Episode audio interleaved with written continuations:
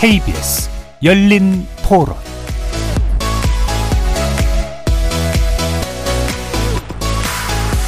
여러분 안녕하십니까? KBS 열린 토론 한상권입니다.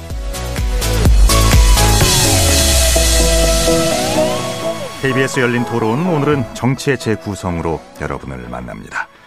이번 주는 국민의힘 인유환 혁신위나 국민의힘 지도부 모두에게 중요한 분수령이 되겠습니다. 혁신위가 국민의힘 지도부를 향해서 오는 30일까지 당 주류의 불출마 혹은 험지 출마 혁신안에 대해 답을 달라 이렇게 최후 통첩을 했습니다. 여당 지도부가 어떤 결정을 내놓을지도 주목되고요. 한편 민주당은 개파 갈등이 좀처럼 어, 수습되질 않고 있는 모습이죠. 내년 8월 전당대회에서 권리당원 투표 비중을 대폭 늘리기로 해서 여기에 대한 비명계의 반발 거셉니다. 관련 내용들 포함한 정치권 이슈들 정치의 재구성 패널들의 눈으로 자세히 분석해 보겠습니다. KBS 열린 토론 지금부터 시작합니다. 살아 있습니다. 토론이 살아 있습니다. 살아있는 토론, KBS 열린 토론. 토론은 라디오가 진짜입니다. 진짜 토론, KBS 열린 토론. 정치를 보는 색다른 시선, 정치의 재구성. 오늘 함께할 네 분의 논객 여러분께 소개합니다. 김민수 국민의힘 대변인 나오셨고요. 네, 반갑습니다. 안녕하세요. 하헌기 전 더불어민주당 상근 부대변인 나오셨습니다. 네, 안녕하세요. 하헌기입니다. 네. 김준우 정의당 비대위원장 나오셨습니다. 네, 안녕하세요. 정의당 김준우입니다. 최수영 시사평론가도 반갑습니다. 안녕하세요. 최수영입니다. 네. 일주일간 잘들 계셨죠? 네. 어, 문자로 참여하실 분들은요, 어, 샵 9730으로 의견 남겨주시기 바랍니다. 어, 정보 이용료가 붙습니다. 단문은 50원, 장문은 100원의 이용료가 있고요.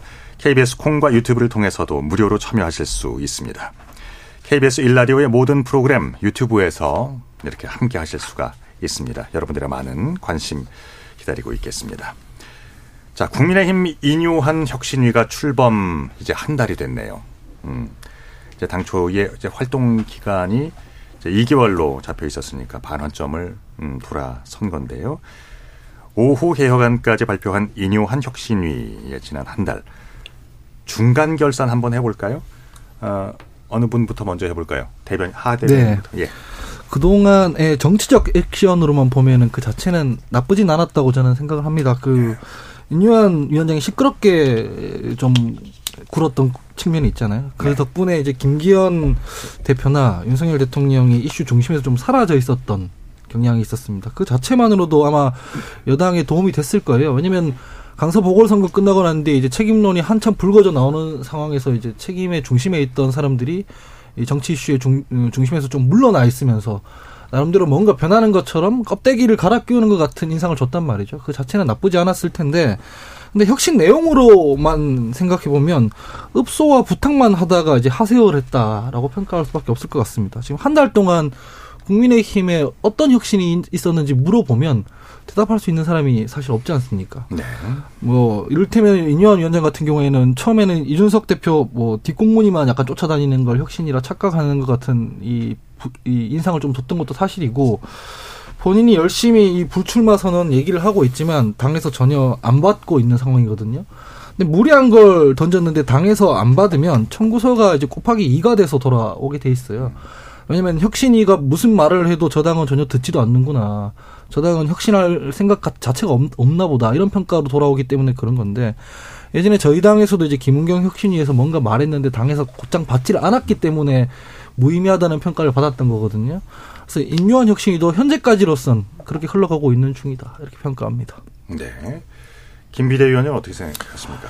그러니까 맞장구를 쳐야 이제 혁신의 어떤 경쾌한 소리가 날 텐데 열심히 저는 인요한 위원장은 활동을 하셨다고 생각해요. 물론 네. 이제 시당초 어, 대통령실과의 관계 문제라든가 대통령 혹은 윤석열 정부의 어떤 정권 기조의 혁신, 변화 혹은 뭐 당과 대통령실의 관계 문제는 이제 안, 안 건드렸기 때문에 뭐 30%의 점수는 처음부터 이제 깎아 먹고 들어갔다고 생각합니다. 그럼 남은 것이 이제 통합을 위한 것과 이제 공천 혁신 이 두 가지인데 통합에 있어서는 이준석 전 대표가 뭐 응해주지 않았고 남은 게 이제 공천 혁신인데 이거를 김기현 지도부가 받아주지 않고 있단 말이죠.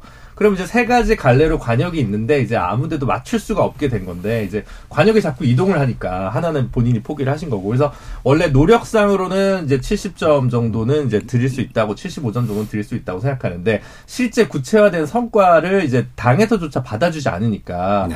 어, 열심히 노력했는데 김기현 지도부에서 이렇게 안 받아주면 혁신위의 시간은 어, 노력이나 뭐 열정에 비해서는 끝나가고 있는 게 아닌가 이런 평가를 이렇게 좀 본인들로서는 혁신위원이나 혁신위원장으로서는 상당히 아쉽지만 냉정한 평가는 이제 열심히 했지만 잘 안 됐다. 이렇게 좀 수렴되고 있는 게 아닌가 싶습니다. 아직은 최종적인 결과가 나온 건 아니지만 예, 한 달간을 되돌아볼 때 그렇다는 말씀이셨습니다.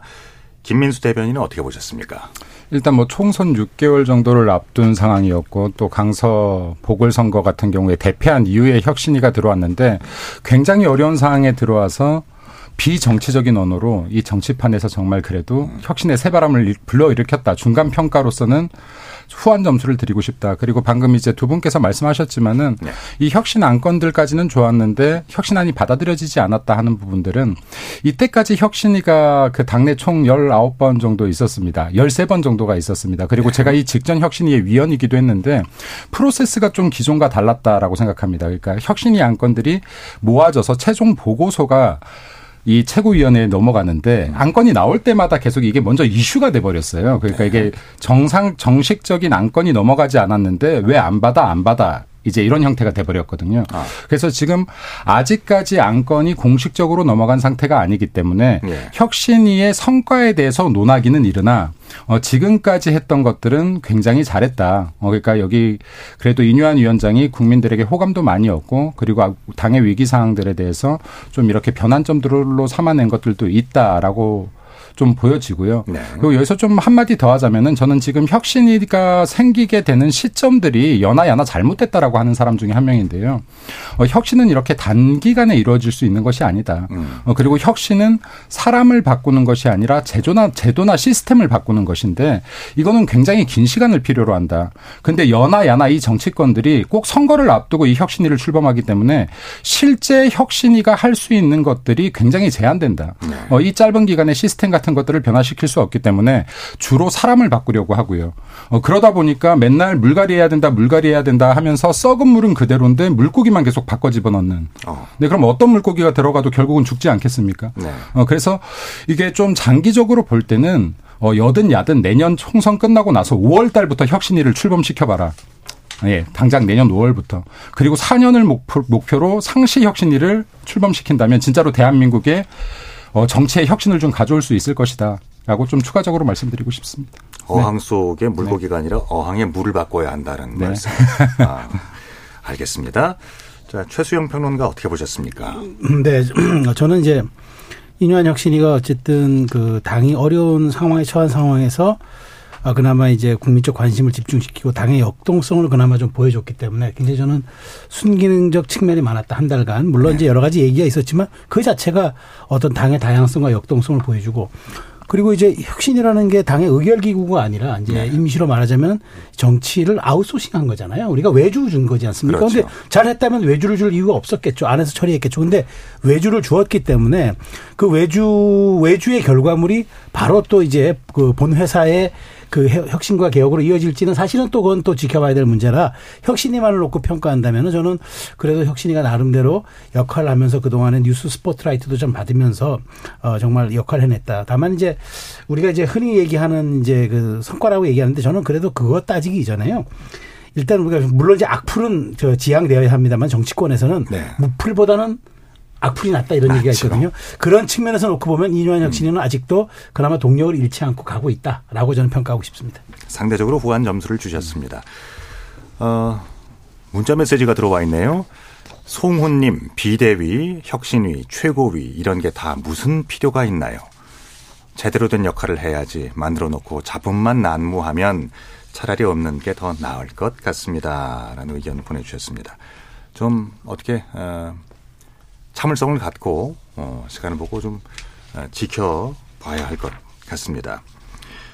당 주류의 불출마, 험지 출마, 뭐 이런 2호 혁신안의 내용이었습니다만 아, 이런 혁신안을 두고 지도부와 혁신위 간에 아, 좀 불편한 분위기가 계속 어, 여전한 것 같습니다. 혁신위는 어, 오늘 30일까지 권고안에 답을 달라고 요구한 상황인데 오늘 나온 입장을 보면은요 혁신위가 최종 의견을 내면 어, 다시 여기에 대해서 살펴보겠다. 그러니까 이제 과정이 좀 어, 공식적인 과정을 지켜달라 뭐 이런 주문인가요?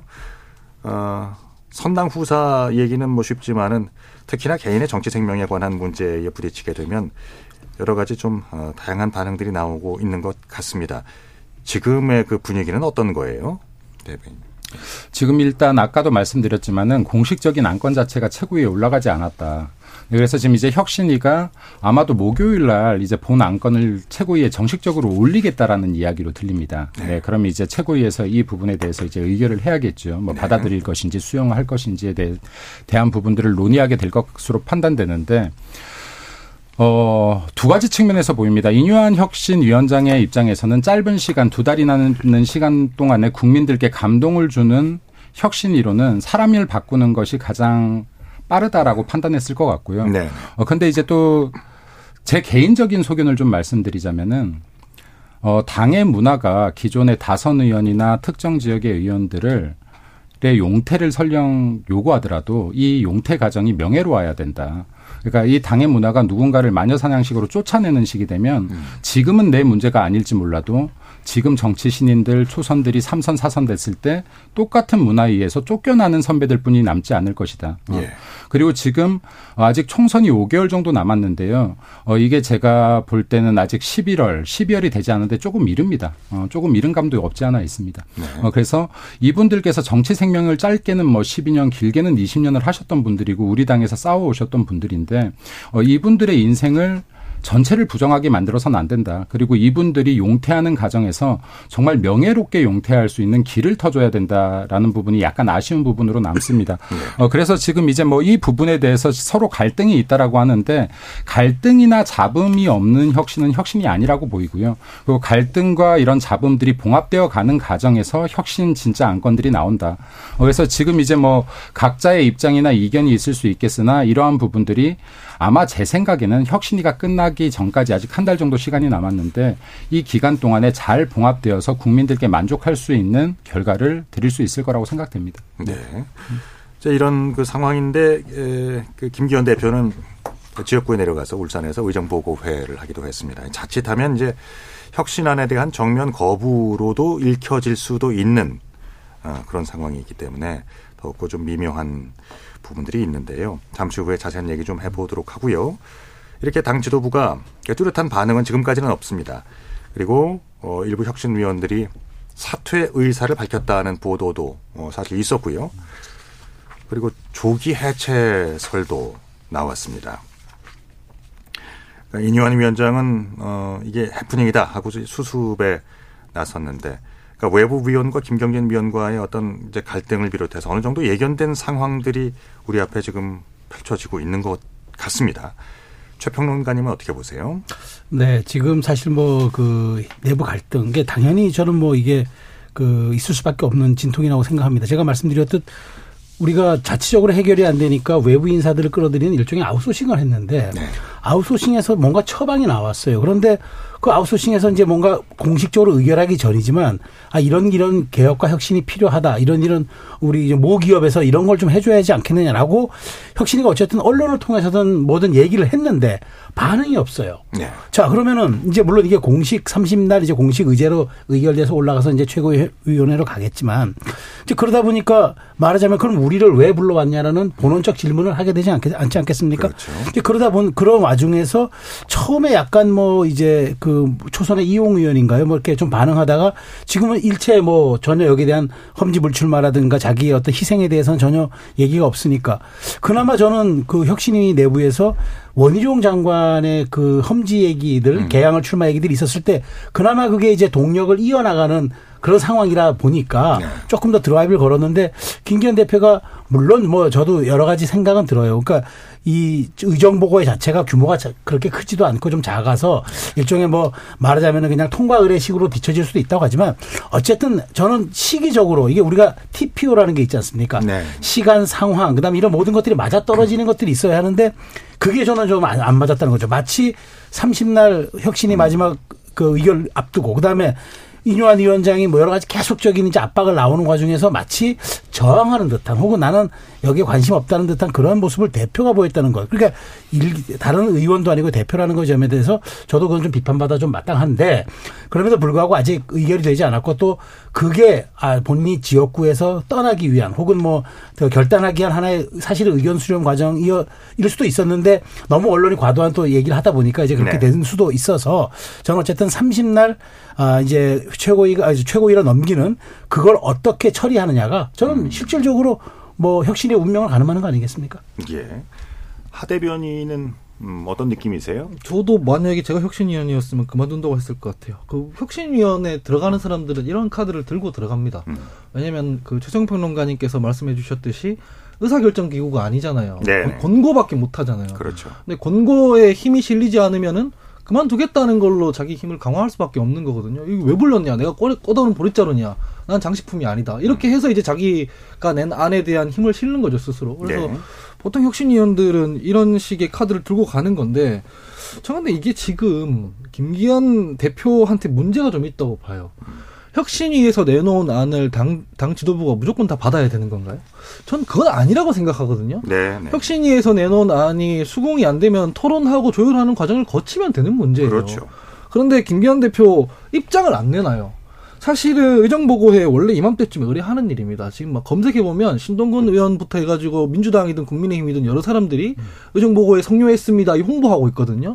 원래 이맘때쯤 하는 일이에요. 근데 이게 왜 오해를 받냐면 방금 TPO 말씀하셨지만 김기현 대표가 뭔가 혁신위에서 내놓은 안에 대해서 명확한 매점을 미리 해놨으면 돼요. 불출마 선언하라 그러는데 이거는 내가 봤을 때 혁신이라고 볼 수 없다라고 하든가 예. 아니면 거기에 대해서 언제까지 한번 논의해가지고 얘기를 할 테니 보채지 마라라고 한다든가 그러면 되는데 계속 뭉개왔단 말이죠.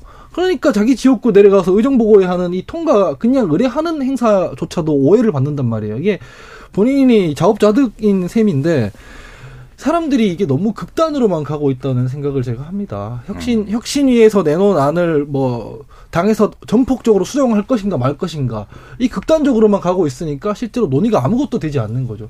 받을 만한 건 받고 아닌 거는 뭐 조율하고 이렇게 합리적으로 가면 되는데 너무 이제 권력 투쟁처럼 가고 있다라고밖에 안 보여지네요.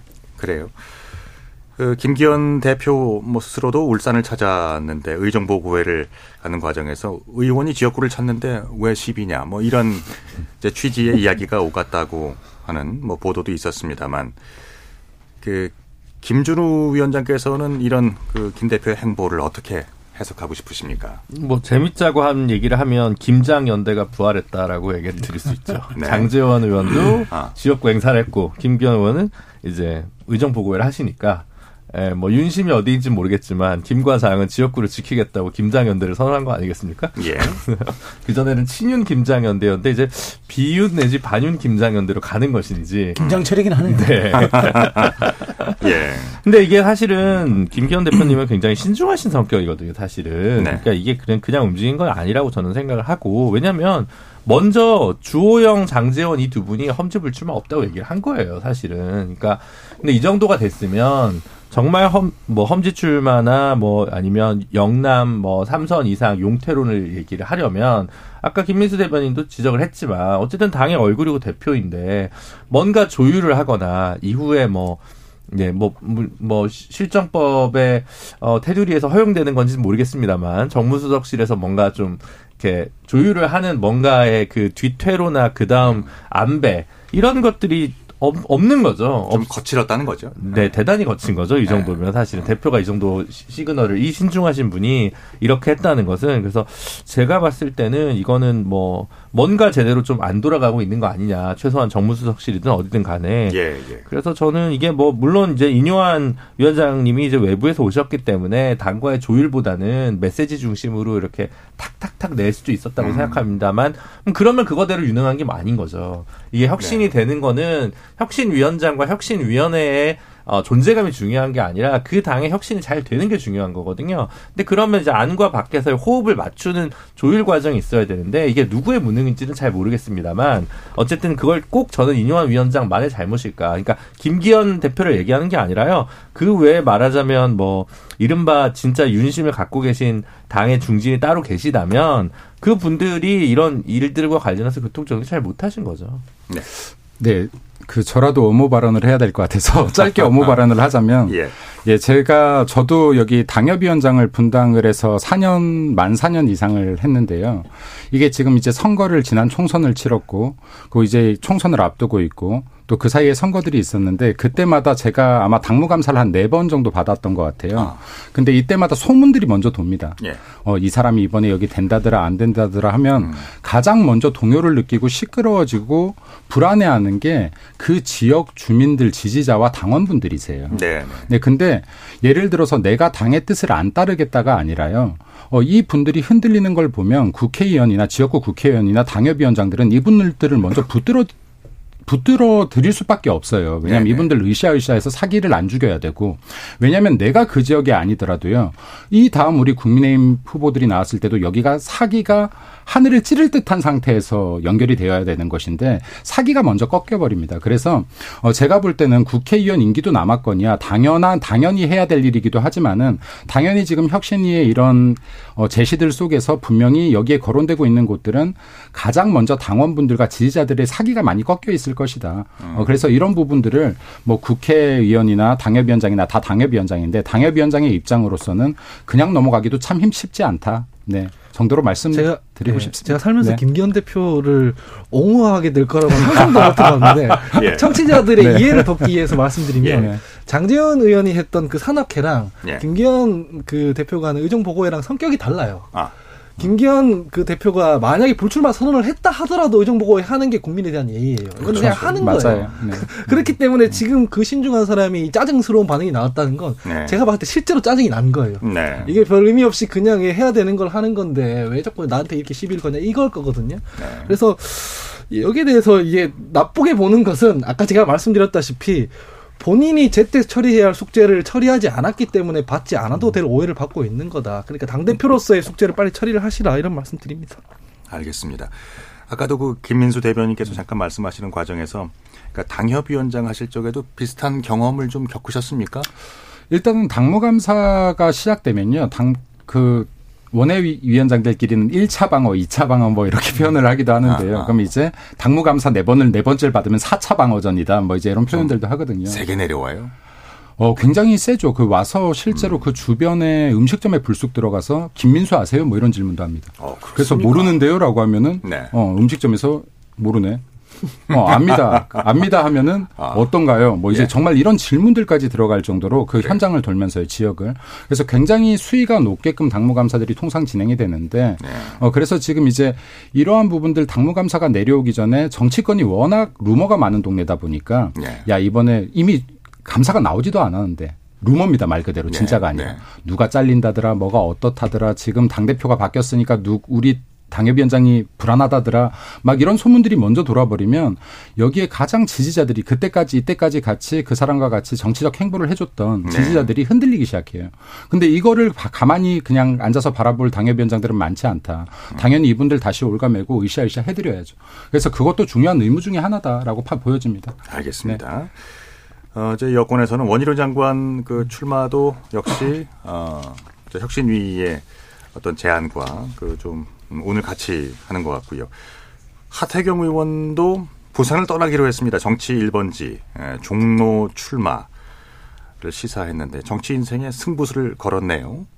네, 그 사실 종로가 뭐 그렇게 쉬운 지역은 아- 아니죠. 근데 여권 네. 입장에서는 근데 이제 부산을 떠나서 왔는데 저는 그럼에도 불구하고 하태경 의원이 전략적으로 좀 빨리 선점했다고 생각을 합니다. 네. 그러니까 또 종로가 따지고 보면은 전에 박진 의원이 거기서 재선을 했던 곳이기도 하고요. 그래서 음. 아, 뭐 굳이 따진다면 스윙 스테이트에 가까운 지역이죠. 그러니까 아주 험지라고 분류하기에는 좀 어려워. 왜냐하면 평창동 이런 쪽들은 보수 성향이 강한 데이기 때문에 그렇죠.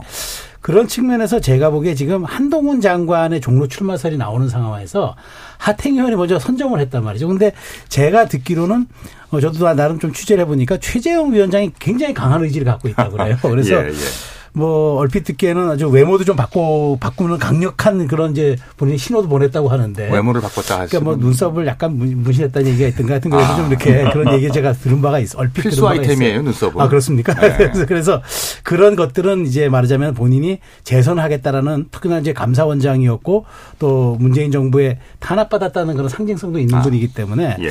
그런 강력한 의지를 가진 쪽에 이제 하태경 의원이 도전장을 내민 거는 사실 이제 이게 뭐 내부 경선을 뭐 어떻게 하겠다보다도 지금 혁신이가 꺼져가는 동력에서 어쨌든 험지 출마에 대한 힘도 좀 보태고 네. 본인의 좀 체급도 좀 더 올리고 나중에 한동훈 장관 설령 여기 오더라도 어떤 식으로든 교통정리가 또 될 테고 이런 여러 가지 정치적 고려가 감안한 그런 하나의 그 승부수적 그런 선택이 아니었는가 그렇게 저는 생각합니다. 알겠습니다. 국민의힘 혁신위의 그 최후 통첩 관련 이야기는 이 정도로 이야기를 나누고요. 민주당 좀 보겠습니다. 어, 당 지도부가 현역 의원 평가에서 낮은 점수를 받은 하위 10% 의원들에 대해서는 페널티 예, 강화하겠다. 그러니까 경선에서 점수를 깎는다는 얘기죠. 어, 총선 기획단의 제안을 정식으로 이제 의결을 한 것을 두고 비명계에서는 어, 불만을 지금 제기하고 있습니다. 하 대변인님은 어떻게 드셨습니까? 이것도 방금 인요한 혁신이랑 마찬가지입니다. 예. 숙제를 안 미뤄두고 지금 하려고 하니까 음. 문제가 되는 거죠. 이게 총선 기획단에서 원래 이런 거 하는 거 아니거든요. 총선 실무하는 것이고 음. 이 하위 10% 페널티 강화는 어디서 나온 거냐면 김은경 혁신위에서 나온 겁니다. 예. 그때 안 받고 있다가 와서 받으려고 하니까 문제가 되는 거예요. 왜 문제가 됐느냐? 총선 룰 같은 거 저희는 1년 전에 다, 좀, 다 정해집니다. 그래 놓고 우리가 뭐 방송 나가면 항상 얘기를 하죠. 국민의힘과 달리 우리는 시스템 공천한다. 그래서 권력자들이 전행 못 한다. 떵떵거려요. 그런데 총선 몇 개월 앉혀놓고 이거 지금 이 룰을 바꾼다고 하니까 비명계든 누구든 이건 원칙, 대원칙을 흔드는 거 아니냐. 이렇게 얘기가 나오는 거예요. 이룰 자체에 대한 불만이라기보다는 이런 식으로 당에서 룰을 몇 개월 앞두고 들이 흔드는 게 말이 되느냐라는 문제의식인 거고. 운영 방식에 예, 그, 그 문제의식에는 저는 타당하다고 생각을 합니다. 그러니까 혁신이가 나왔을 때 김은건 혁신위에서 여러 가지 냈지 않습니까? 뭐, 뭐, 불체포 특권 그 내려놓겠다부터 해서 많이 있었는데 네. 취사 선택해서 지금 받고 있다는 거죠. 이 문제가 분명히 있는 부분인 것이고 예. 지도부에서 그러면은 이걸 왜 받게 됐고 이 김은경 혁신위에서 다른 거는 못 받게 됐는지 이런 무슨 설명이 있어야 되는 거예요. 그게 지금 없이 유리한 것들만 지도부가 수용하려고 하는 움직임이 있으니 이 지금 문제 제기가 되는 것이다. 그래서 이거는 조금 최고위나 지도부에서 좀 정리를 좀 해줄 필요가 있어 보인다 라고 말씀드리고 싶습니다. 그 권리당원 투표 비중을 높이는 문제 있지 않습니까? 그러니까 네. 기존이 권리당원 60표 대 대의원 1표 네. 이게 대등하게 교환 비율이었는데 이제 20표 대 1표 그러니까 3배나 권리당원의 그 투표 비중이 높아지는 것인데 여기에 대해서도 과거에 이거 이것도 좀 그 뒤늦게 에, 그 룰을 흔드는 것이라고 생각하시는 거예요? 이것도 있잖아요. 예. 이거는 룰을 흔드는 게 아니라 뜬금없는 거예요. 사실은 어. 총선 기획단에서 이거 할 일은 전혀 아닌 것이고 네. 김은경 혁신위에서 나오는 것 이건 왜냐하면 총선이랑 상관없이 전당대회 룰이거든요. 음. 전당대회 룰을 뭐 다른 그 단위에서 할 필요는 없는 거잖아요. 근데 혁신안을 저도 꼼꼼히 읽어봤어요. 안 읽고 네. 하는 얘기가 아니라 이 표의 등가성 부분만 조정하자고 한 게 아니라 대의원들을 어떻게 선출할 것인지에 대한 얘기도 있어요. 네. 근데 그런 얘기 쏙 빼고 난 뒤에 표, 표의 등가성 부분만 지금 얘기하고 있는 거잖아요. 그래서 제가 말씀드렸다시피 자기한테 유리한 것만 취사 선택해서 받는다는 인상을 받을 수밖에 없기 때문에 이 문제제기가 있는 거예요. 그러니까 혁신안을 쫙 나래비 시켜놓고 무엇은 수용 못하고 무엇은 수용해야 되는지에 대한 토론이 있어야 된다는 거죠. 네. 그리고 물론 제 개인적으로는 전당대회 룰 바꾸는 건 지금 시기에서는 그 토론조차도 별로 적절하진 않다라고 말씀드리고 싶습니다. 그러니까 비명계의 이런 반발은 뭐 당연한 것이다. 비명계뿐만이 아니라 네. 개파를 불문하고 이상한 일이잖아요, 사실은. 국민 다수한테 뭐 물어보러 왜냐면 국민들은 민주당의 전당대회 룰에 대해서 관심이 없어요. 다음 총선에서 어떻게 할 것이냐, 네. 민주당이 혁신할 것이냐, 이거가 관심사지. 왜 이건 왜- 왜냐면 집안 문제잖아요, 이거는. 지금 꺼내기에는 되게 이상한 의제인 것 같다라고 네. 생각합니다. 어, 제가 볼 때는 총선기획단에서 말한 하위 10% 의원들 공천 페널티를 주겠다는 거는 전혀 문제가 없고 너무 약합니다. 어, 예를 들어 국민의힘은 음. 20% 의원들을 공천 안 주겠다는 거거든요. 네네네. 이것도 전 약하다고 봅니다. 국민들을 위해서 정말 열심히 뛰는데 여기서 하위 30% 40%에서 있다 그러면 과감하게 공천 배제해야 된다고 봅니다. 네. 근데 중요한 것은 무엇이냐면 방금 부대변인님 말씀한 것처럼 이 과정이 공정하고 객관적인가. 네. 만약에 이 과정이 공정하고 객관적이라고 판단했다라고 하면 비명계 의원들이 반발하지 않았을 거라고 봅니다. 네. 어 근데 이 과정에 명확한 기준이 없을 없고 그리고 공정하다라는 보- 장담을 하지 못하기 때문에 비명계 의원들의 반발이 나왔을 것이고 이는 마찬가지도 여당에서도 이러한 시스템이 공정하게 이루어져 있는가 하는 부분이 문제일 것 같아요. 그래서 이러한 부분들은 좀 여든 야든 좀 앞으로 계속 체계적으로 객관화를 계속 시켜 나감으로 인해서 진짜로 국민들을 위해서 일할 수 있는 능력 있는 인재들을 뽑는 틀로 좀 만들었으면 좋겠고요. 그러니까 이렇게 급하게 말고 네.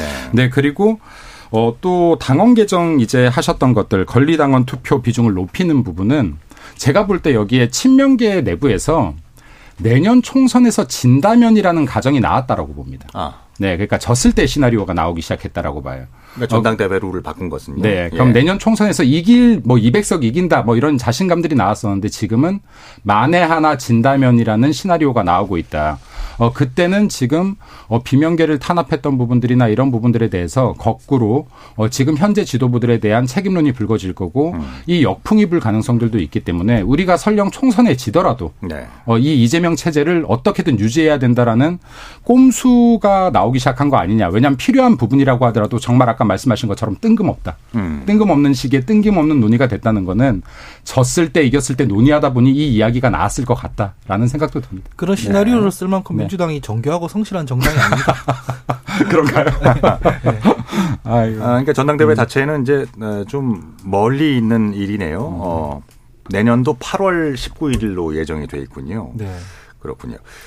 당원 저- 개정은 예 말씀하시죠. 네, 그러니까 제가 볼 때는 좀 그런 것 같습니다. 이제 어쨌든 뭐 이재명 대표 영장 기각되고 네. 강서구청 선거에서 뭐 낙승을 한 이후에 민주당 입장에서는 총선 관련해서 좀 괜찮은 분위기였잖아요. 예. 근데 그러다가 지금 특별한 메시지가 좀 보이지 않게 된 지가 좀 시간이 좀 지났습니다. 이제 뭐 분열이든 통합이든 뭐 이건 국민의힘이 훨씬 더 많은 이제 뉴스의 비중을 차지하고 있고요.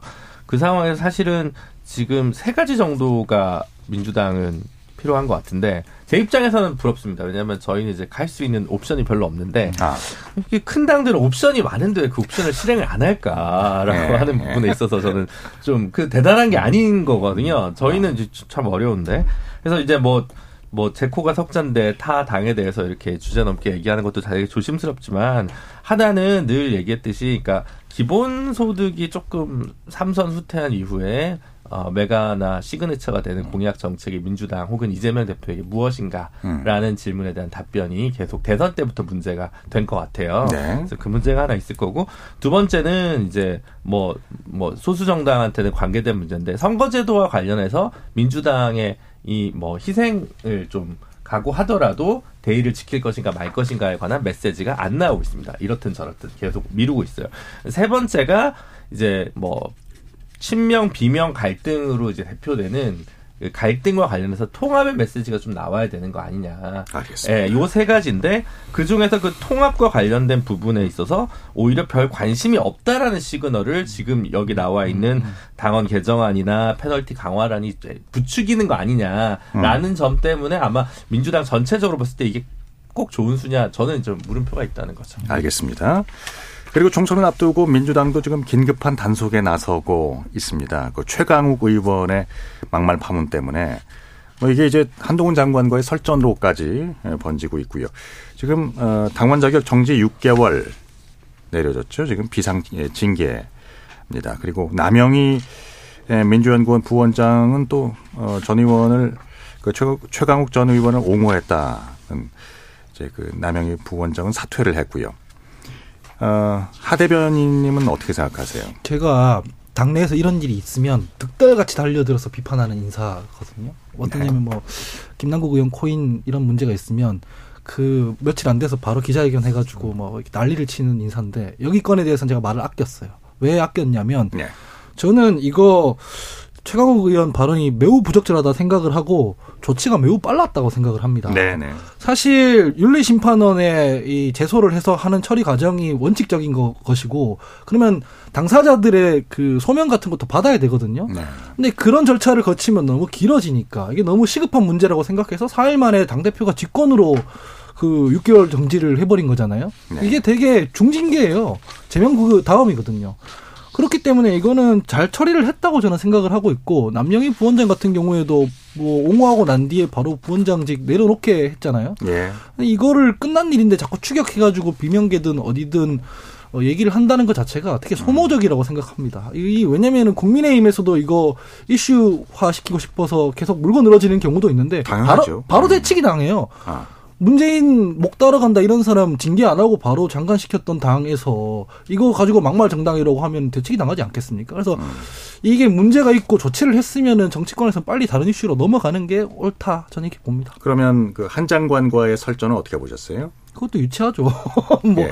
지금 사실 그 법무부 장관이랑 제일 야당 사이에서 이런 유치한 말싸움 아무런 의미도 없는 이런 얘기들을 하고 있다는 것 자체가 국가적으로나 사회적으로나 무슨 생산성이 있겠습니까? 그래서 이런 유치한 말싸움은 좀 안 하셨으면 좋겠다라는 생각입니다. 이른바 좀 예. 네, 제가 짧게 하나 좀 그 하대변인 말에 제가 좀 이렇게 그 좀 반론을 제기할게요. 아니 예. 뭐말 그, 그 민주당이 빨리 대처한 것도 맞고 다 맞아요. 그런데 네네.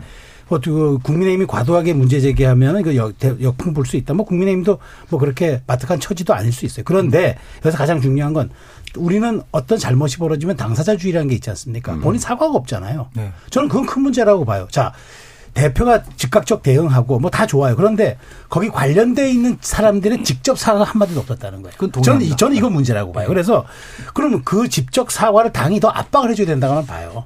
어? 그러니까 말하자면은 재발 방지를 당이 약속하는 게 아니라 잘못을 저지른 사람이 재발 방지를 약속해야 되는 거 아닙니까? 그래서 그런 측면에서 저는 부실한 사과였고 당이 그냥 어떤 식으로든 여론의 악화를 막기 위한 사과였지 이런 일들에 대한 본질적인 좀 성찰은 좀 더 부족해 보인다라는 좀 지적만 드리겠습니다. 예, 겸허히 수용하겠습니다. 네. 아, 그 제3지대의 움직임 얘기를 짧게 어, 좀 짚어봐야 될 것 같습니다. 그러니까 이준석 전 대표를 뺀 진보 진영의 선거연합정당 그 용해인 기본소득당 의원이 지금 들고 나왔습니다. 그 진보 진영 간의 연대 어느 정도의 파괴력이 있을까요?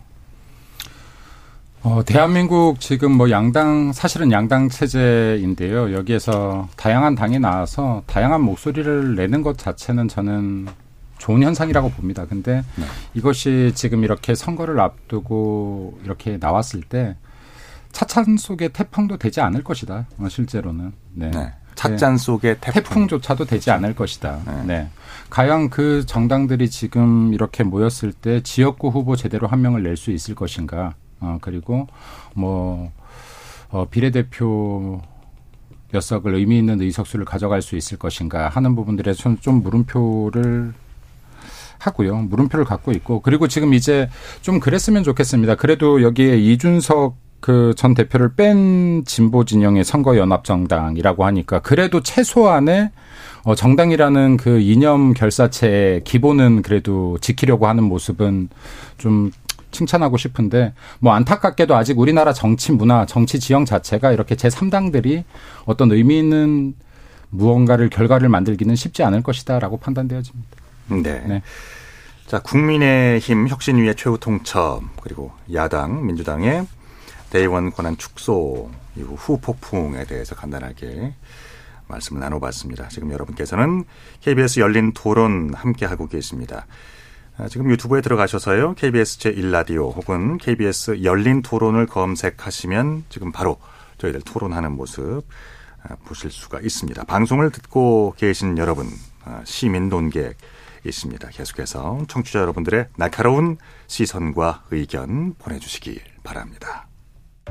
상대 얘기 중에서도 맞는 얘기가 있잖아요. 그러면 어, 예, 거기까지 동감이 이루어졌으니까 그럼 또 요 다음 가시죠. 무슨 정반합, 정반합 이렇게 가야 되거든요. 이기고 지는 걸 떠나서 좋은 결론을 또 줄여내셨으면 좋겠어요. 선 넘지 않는 그런 토론. 별로 의미는 없을 것 같아도 그래도 그런 자리가 자꾸 있어야 뭐가 변화가 있을 것 같아. 그렇게 하다가 보면 뭐라도 뭐 하나 얻어 걸리는 게 있겠지요.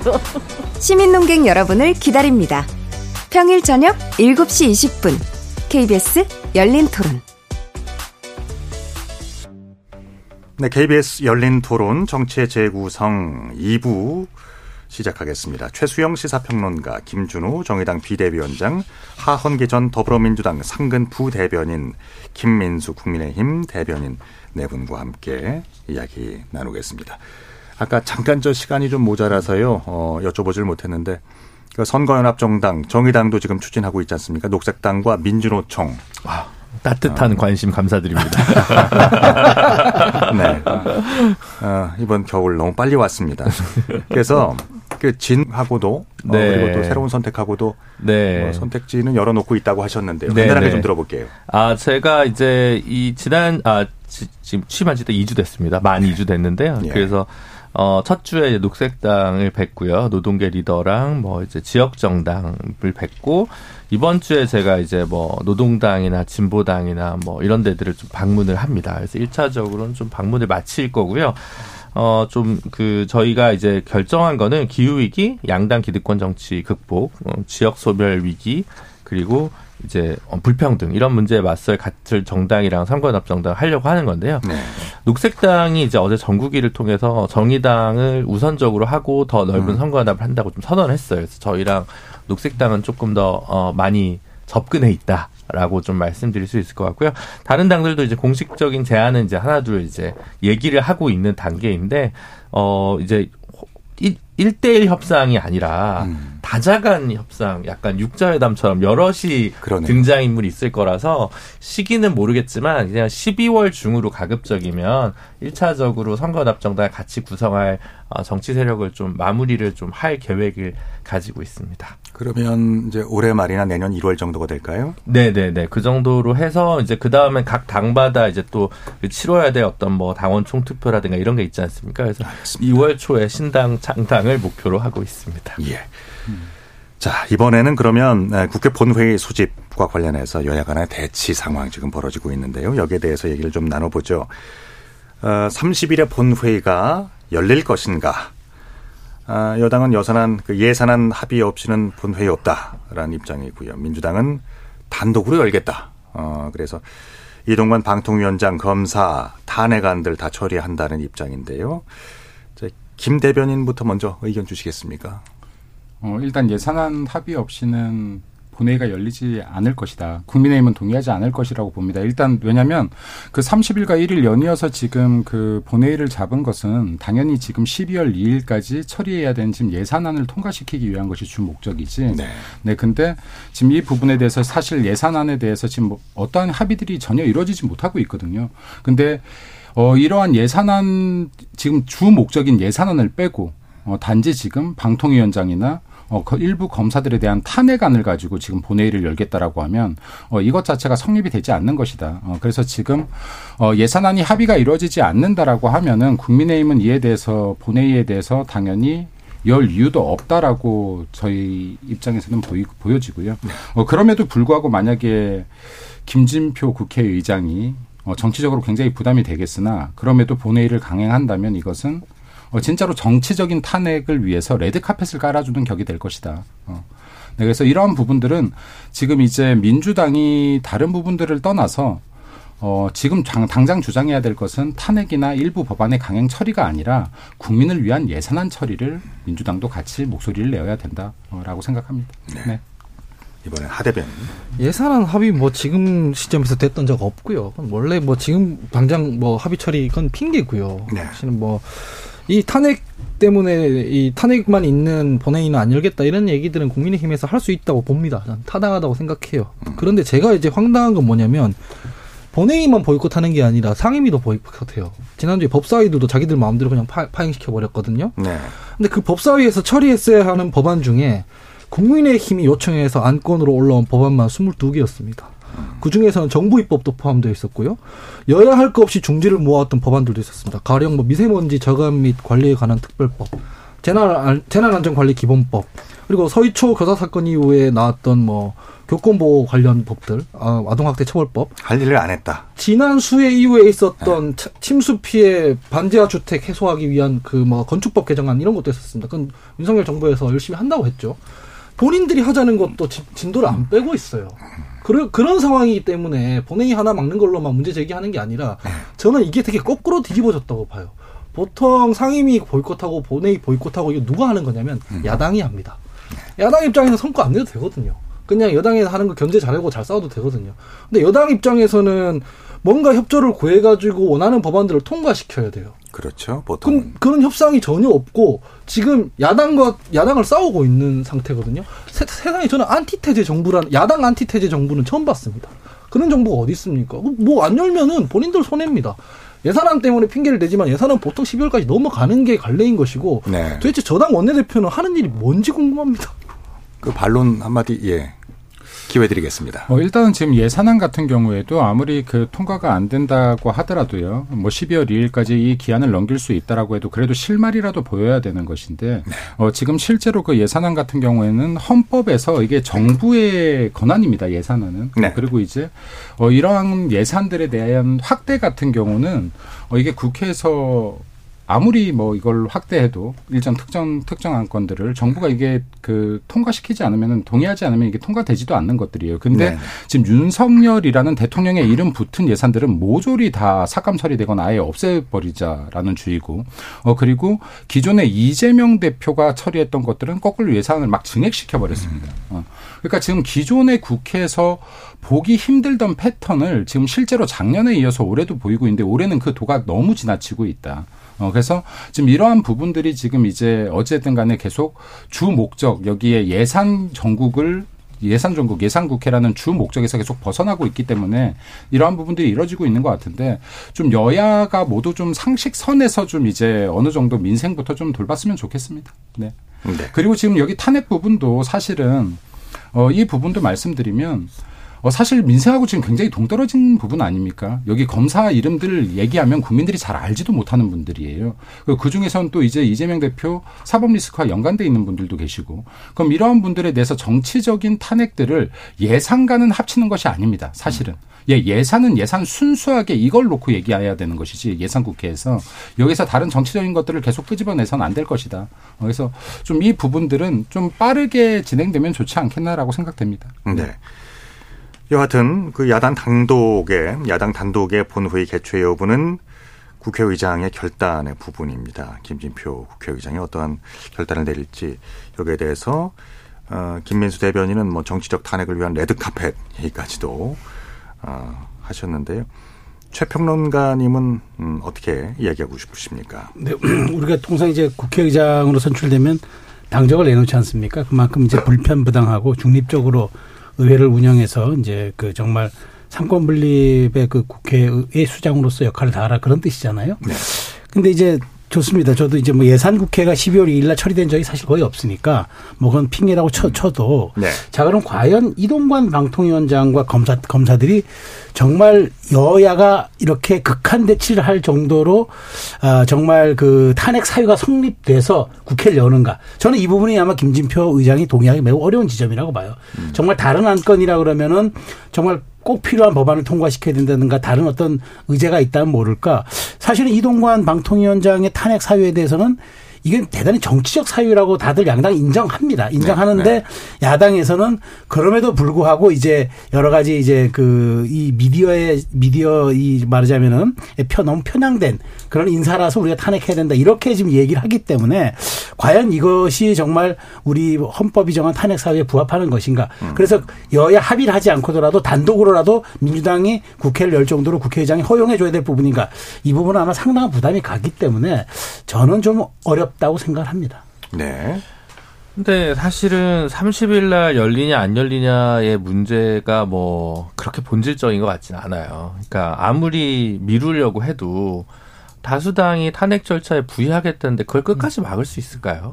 예, 저는 그런 생각이 들거든요. 예를 들면 이게 비가역적이고 국민 민생에 관계가 있는 법률 문제라고 한다면 최대한 합의 처리를 위해서 국회의장이 좀 더 노력해야 되는 문제가 있을 텐데 이거는 중간항이 없어요. 탄핵과 관련된 부분은 탄핵 소추를 할 거냐 말 거냐밖에 없는 거예요. 뭐 독소 조항, 단서 조항, 시행령, 부칙 이런 조정의 여지가 전혀 없습니다. 그러니까 결국은 시기의 문제이지 다수당이 결의를 하면 탄핵 소추가 되는 겁니다. 그리고 원래 탄핵은 정치적 재판이에요. 그렇기 때문에 형사 재판과는 성격이 좀 다르고 그럼 거기에 대한 정무적인 후폭풍, 후과는 그걸 결단하고 추진한 사람이 그 갖는 거죠. 네. 아 이걸 잘못하면 큰일 나서 역풍이 불 거. 그래서 총선에 불리할까? 그러면 안 할 것이고 불리하지 않다라고 생각하면 그냥 가겠죠. 그래서 이거는 사실은 의장은 한 번 정도 여당의 그걸 봐서 미룰 수는 있겠지만 이걸 끝까지 미룰 거냐 그러면 다수당이 하겠다는데 이게 무슨 뭐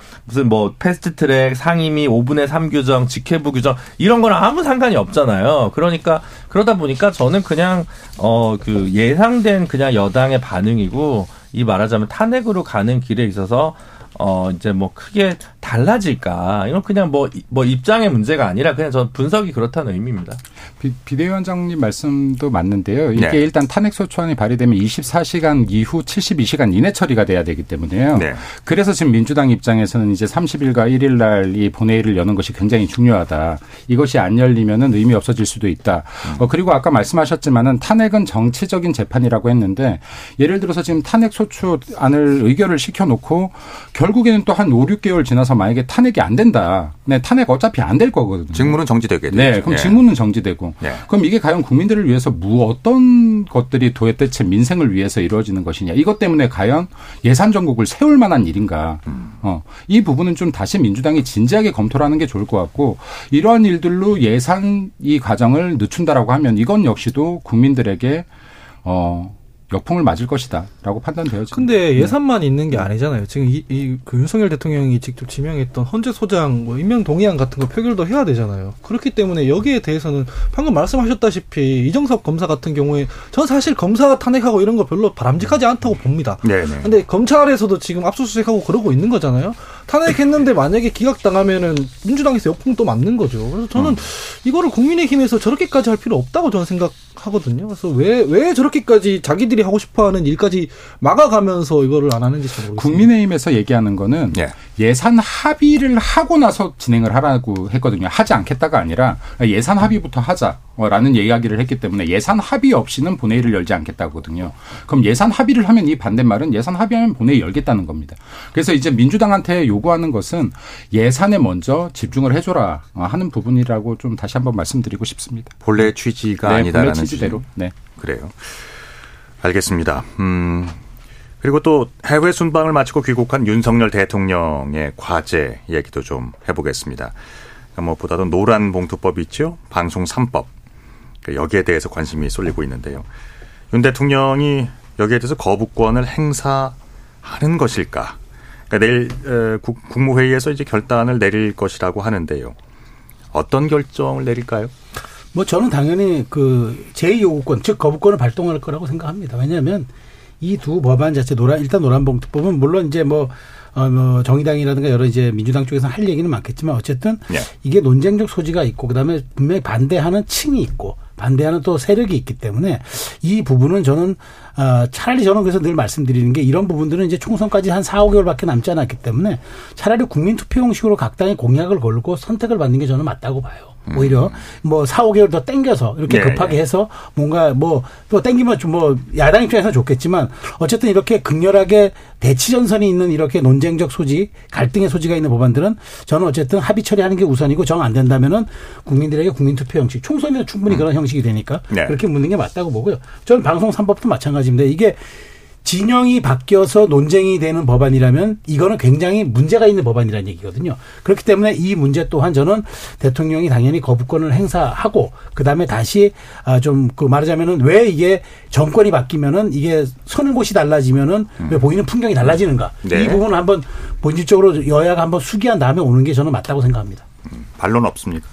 아, 있죠, 당연히. 근데 일단은 뭐, 근데 이제 내일은 안 하고 2일 날 할 것 같아요. 예, 국무회 결정은. 예. 그건 무슨 의미냐면 이제 엑스포에 많은 걸 걸었다는 얘기입니다. 아. 예, 근데 거부권 행사. 내일이군요. 네. 아, 그래서 그거부터 굿뉴스가 나오면 더 좋고 그러면 이제 거부권 행사에 어떤 반편향이 좀 사그라들 거고 음. 그것도 안 되면 이제 엎친 데 겹친 덕이 될 건데 어쨌든 지금 현재 들리는 얘기는 2일로 좀 국무회의 결정은 늦춰질 것 같다라는 거고요.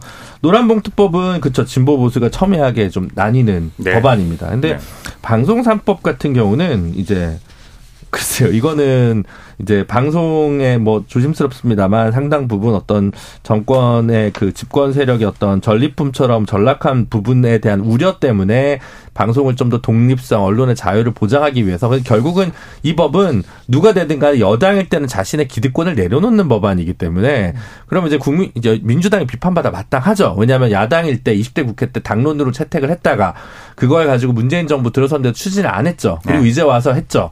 근데 그러면 국민의힘은 왜 안 하냐? 민주당이 잘못했으면 민주당은 나 내로남불이다 그러면 국, 국민의힘은 왜 안 하냐? 제가 볼 때는 오히려 예를 들면 그 보수 내가 보수다라고 얘기하면 노란봉투법 반대한다 이렇게 얘기하면 제가 이해할 수는 있어요. 물론 저는 이제 네, 결, 네. 결사적으로 노란봉투법 오늘도 용산 앞에서 두 두 번 제가 1인 시위랑 뭐 기자회견 하다 왔기 때문에 저는 노란봉투법은 당연히 돼야 된다는 법이지만 그냥 보수 입장에서 내재적으로 생각하면 그래도 정말 그 개혁적이고 뭐뭐 이렇게 뭔가 정도를 걷는 보수라면 노란봉투법은 반대하지만 방송사법은 통과시킬 수 있는 거야 이런 얘기를 할 수 있어야 되는데 네. 이런 얘기를 하는 보수를 제가 본 적이 없어요 최근에 그 부분이 저는 상당히 좀 유감스럽습니다. 알겠습니다. 김민수 대변인.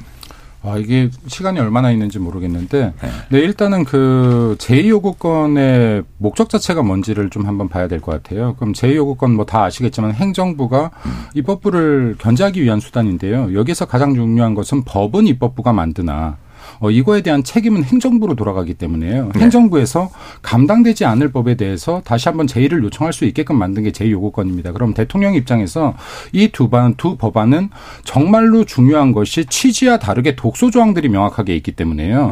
이건 행정부에서 몇 번 거부권을 행사했냐가 중요한 것이 아니라 국민이나 행정 절차에 봤었을 때 충분한 부담을 느낀다라고 하면 제가 봤을 때 당연히 거부권을 행사해야 되는 법안이다 현재로서는. 네, 그러면 지금 아까 방금 방송 3법부터 말씀하셨으니까 방송 3법 같은 결, 경우에는 결국에는 그 이사진 숫자를 늘리자는 거지 않습니까? 근데 이사진을 숫자를 늘리자는 거에 독소 조항이 있어요. 뭐 예를 들면은 민주당이 어 지금 지자체 장들의 모임에서 4명의 이사진을 추천하게 만들었었습니다. 근데 지난 지방 선거에서 민주당이 지고 나서 갑자기 이 항목을 뺐어요. 그래서 27명에서 23명인가 다시 줄였죠. 네. 네, 그럼 이러한 부분들 독소 조항이 있기 때문에 이렇게 되면 지금 공영방송의 이 사진 자체를 민주당 입맛대로 다 뽑을 수 있다. 하는 부분이 문제가 되는 것입니다. 그래서 이 추천 제도나 방식에 대해서 충분한 논의가 더 이루어져야 된다. 어, 그리고 불필요하게 늘렸다면 이러한 부분들에 대해서도 다시 한번 논의가 되어야 된다는 말씀을 좀 드리고 싶고 예. 그 노동산법 같은 경- 아, 노동법 같은 경우 노란봉투법 같은 경우도 마찬가지인데 노동자의 권익 당연히 권리 보장되어야 되죠. 근데 지금 노동자들의 어, 합법적인 쟁행에 대해서는 이미 지금 노동법들에서 보장을 하고 있습니다. 어, 근데 지금 이 지금 노란봉투법 같은 경우는 노동자들의 불법적인 지금 쟁의행위까지도 보호해 달라고 하는 건데요. 보호해 줘야 되는 독소 조항들이 있습니다. 자, 그렇다고 하면 대한민국 경영자들도 힘들어요. 그런데 이런 뻔한 얘기 하고 싶은 게 아니라요. 대한민국에는 어, 노동자부터 정치인까지 어떤 사람의 불법 행위도 인정해서는 당연히 안 되는 것입니다. 어. 누군가의 기물을 파손하고 누군가의 불법 행위를 해서 불법적인 행위로 누군가의 피해를 입혀서 안 되는 거죠. 근데 네네. 이거를 합법화 시켜낸다라고 하면 이것은 문제가 있다. 알겠습니다. 어, 그래서 이러한 부분들에 대해서도 독소 조항을 빼고 그 취지의 목적을 살린다라고 하면은 제가 볼 때는 좀 더 더 좋은 조건이 이루어질 아니, 수 있지 않을까라는 생각이 듭니다. 네. 가, 가압류를 제한하는 거지 불법적인 행위에 대해서 책임을 져야죠. 근데 예를 들면 이재용, 최태원 이런 사람들이 구속될 때 회사에 엄청난 손해를 끼쳤는데 회사에서 이 사람들한테 몇천억 단위로 손배 가압류했다는 얘기를 들어본 적이 없어요.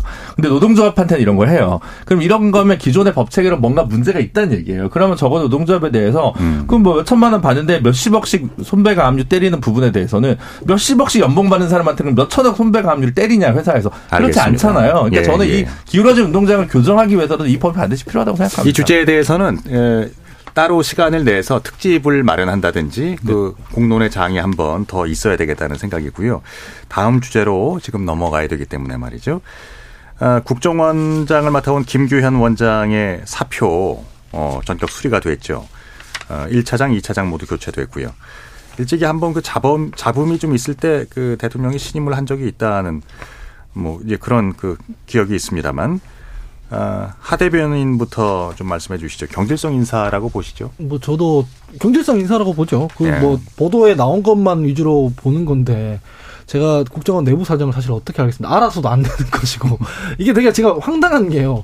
이게 한 몇 달 된 것 같아요. 이 인사 가지고 알력 다툼이 심하다는 게 네. 이 본질적인 부분만 말씀드리고 싶은데 국정원이 우리나라 최고의 최대의 정보기관이지 않습니까? 무엇보다 보안이 중요하고 안보가 중요하고 뭐 이런 기관인데 거기서 이름까지 다 알려져 있어가지고 어느 계파와 어느 계파가 싸워서 집안 싸움이 어떻게 됐는데 아직까지 버티고 있고 이런 것들이 지금 다 보도가 되고 저 같은 사람도 알고 이게 하는 게 이게 말이 되는가라는 생각이 들고 처음에 이게 문제가 불거져 나왔을 때 이게 좀 더 높은 단위의 기관에서 빨리 정리를 좀 했었어야 되는 거 아닌가라고 생각하고요. 지금 일단은 둘이 경제를 경, 경제를 해놨지만은 아직까지 이 알력 다툼에 그 에너지가 남아 있다는 거 아니에요? 이걸 빨리 저는 수습을 좀 빨리 해야 될 것 같다라는 생각입니다.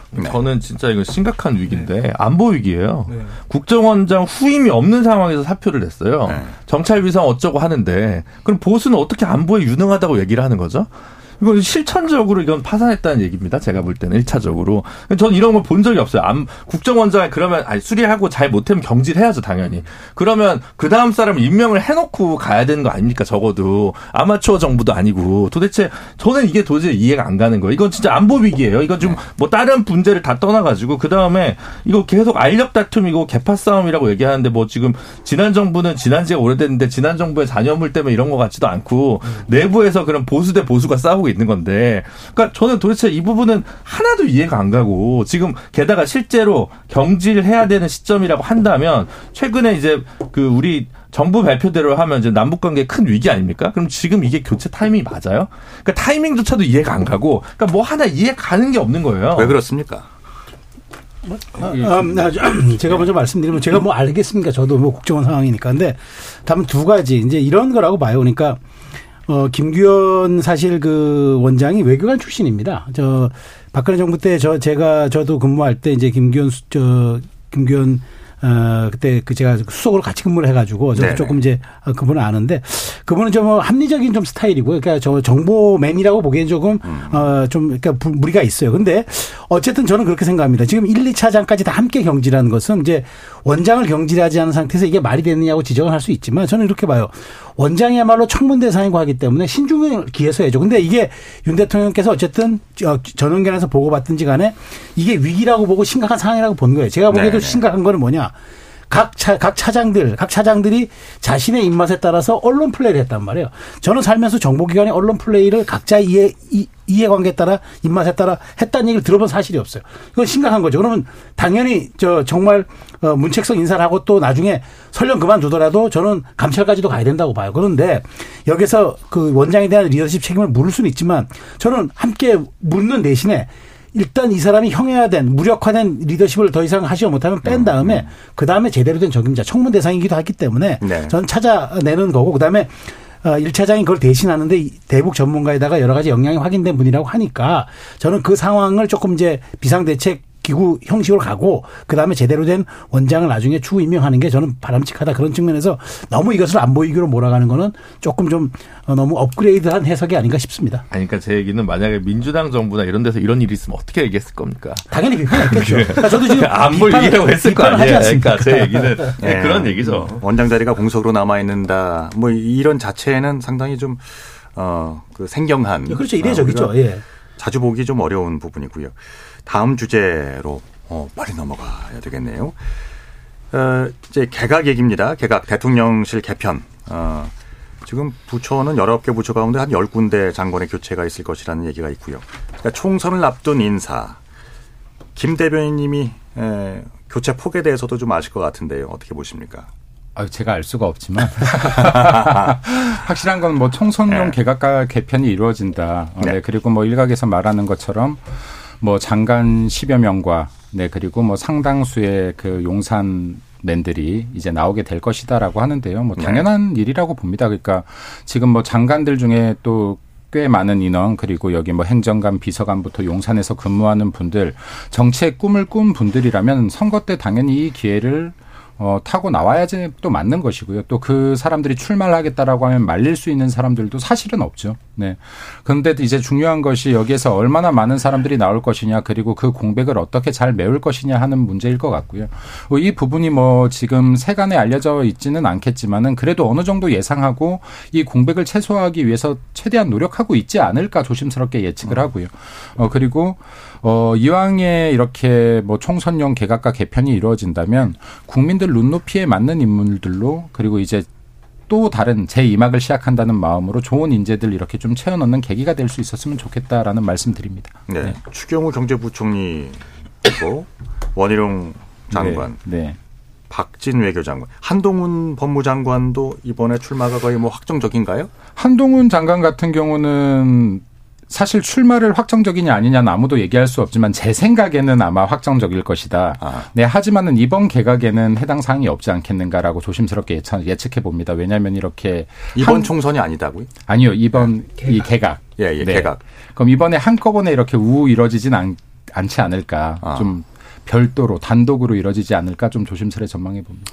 네. 보수가 이 행정 운영을 함에 있어서 옛날에는 참 안정적으로 하고 이 조그마한 불안도 못 견디하고 이랬던 그 약간 정당이고 정부였는데 참 급진적이라는 생각이 들어요. 지금 총선 135일 정도 남았습니다. 6개월밖에 안 남았거든요.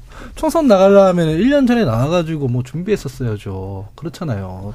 곧 개각해버려서 10명 개각해버리면은 그러면은 행정부 장관들이 다 비어있는 상황에서 언제 그 후임자 찾고 언제 청문회하고 합니까? 음. 심지어는 원희룡 장관 같은 경우에는 양평 고속도로 문제며 전세세계 문제며 자기들이 지금 뭐 뭔가 백지화 해놓고 수습도 안 해놓고 책임도 안 지고 지금 나간다는 거 아니에요. 자기 말 말로는 당과 국민이 필요로 하면은 나는 희생과 헌신하겠다고 하지만은 국민이 필요로 하는 거는 자기가 지금 저지른 일에 대한 수습 아닙니까? 네. 저는 굉장히 무책임하고 하려면은 좀 빨리빨리 준비해가지고 했었어야 된다라고 생각합니다. 이 약간 무책임의 문제 를 떠나서요. 네. 사실은 이게 의석수에서도 굉장히 곤란한 상황이다라고 보여집니다. 그러니까 지난번 총선에서 민주당이 워낙 거대 의석을 가져갔고 지금 이제 의석수가 워낙 적고 이 국회의원 이상급들의 인재들 풀이 어쩔 수 없이 제한되다 보니까 이러한 부- 부분들이 생기는데 어 그래서 국민 여러분들께서 다음 총선에 균형 잘 잡아주시면 좋겠다는 생각이 듭니다. 네. 뭐 자기 총선에 네. 대해서 이제 200석 설, 뭐, 네, 어떻게 생각하세요? 200석설은 어떤 거였냐면 예전에 이탄희 의원이 그 반윤 연대로 해가지고 다른 연합 소수 정당까지 합해서 200석을 해야 된다는 뜻이었지 민주당이 200석 해야 된다는 얼토당토 하는 소리를 하는 사람은 없고요. 네. 200석 하면 뭐 하겠습니까? 180석으로도 아무것도 한 게 없는데 말도 안 되는 얘기라고 생각하고 사실상 오해가 좀 부- 불거진 그 레토릭이었다 생각합니다. 그렇게 네. 생각하는 민주당 인사가 아무도 없습니다. 그래요. 네. 대통령실 개편은 어떻게 보십니까? 어, 저는 큰 폭 할 거라고 봐요. 왜냐하면 뭐 지금 어 사실 지난번 차관사를 전진 배치하면서 어 대통령께서 이제 그 국정 아그 그립에 대한 여러 가지 그 그걸 강조했는데 이번에 사실은 개각에서는 스타 장관들을 수도권에 좀 전진 배치시키고 아. 그 다음에 어, 대통령과 국정 철학 같이 하는 사람들을 총내 보내면서 하겠다. 근데 이게 이제 윤, 실질적인 저는 윤석열 내각 혹은 윤석열 대통령실의 이기 출범이라고 봐요. 그래서 1년 6개월 만에 이루어지는 건데 상당한 그래도 폭으로 이루어질 것 같다는 생각이 듭니다. 네, 알겠습니다. 자, 오늘 KBS 열린 토론 1부와 2부에 걸쳐서 이야기를 나눠봤습니다. 국민의힘 혁신위의 최후 통첩에 대한 이야기, 그리고 민주당 대의원 권한 축소와 그로 인한 앞으로 예상되고 있는 후폭풍들에 대해서 이야기를 나눠봤고요. 또 2부에서는 여야 간의 30일 본회의 소지 문제를 두고 지금 대치를 하고 있는 이 상황에 대해서 이야기를 나눠봤습니다. 어, KBS 열린 토론 정치의 재구성 오늘 순서는 모두 여기서 마무리해야 되겠습니다. 지금까지 함께해 주신 김민수 국민의힘 대변인, 하헌기 전 더불어민주당 상근 부대변인, 김준우 정의당 비대위원장, 최수용 시사평론가 네 분 모두 감사드립니다. 감사합니다. 감사합니다. 네, 지금까지 KBS 열린 토론 한상권이었습니다.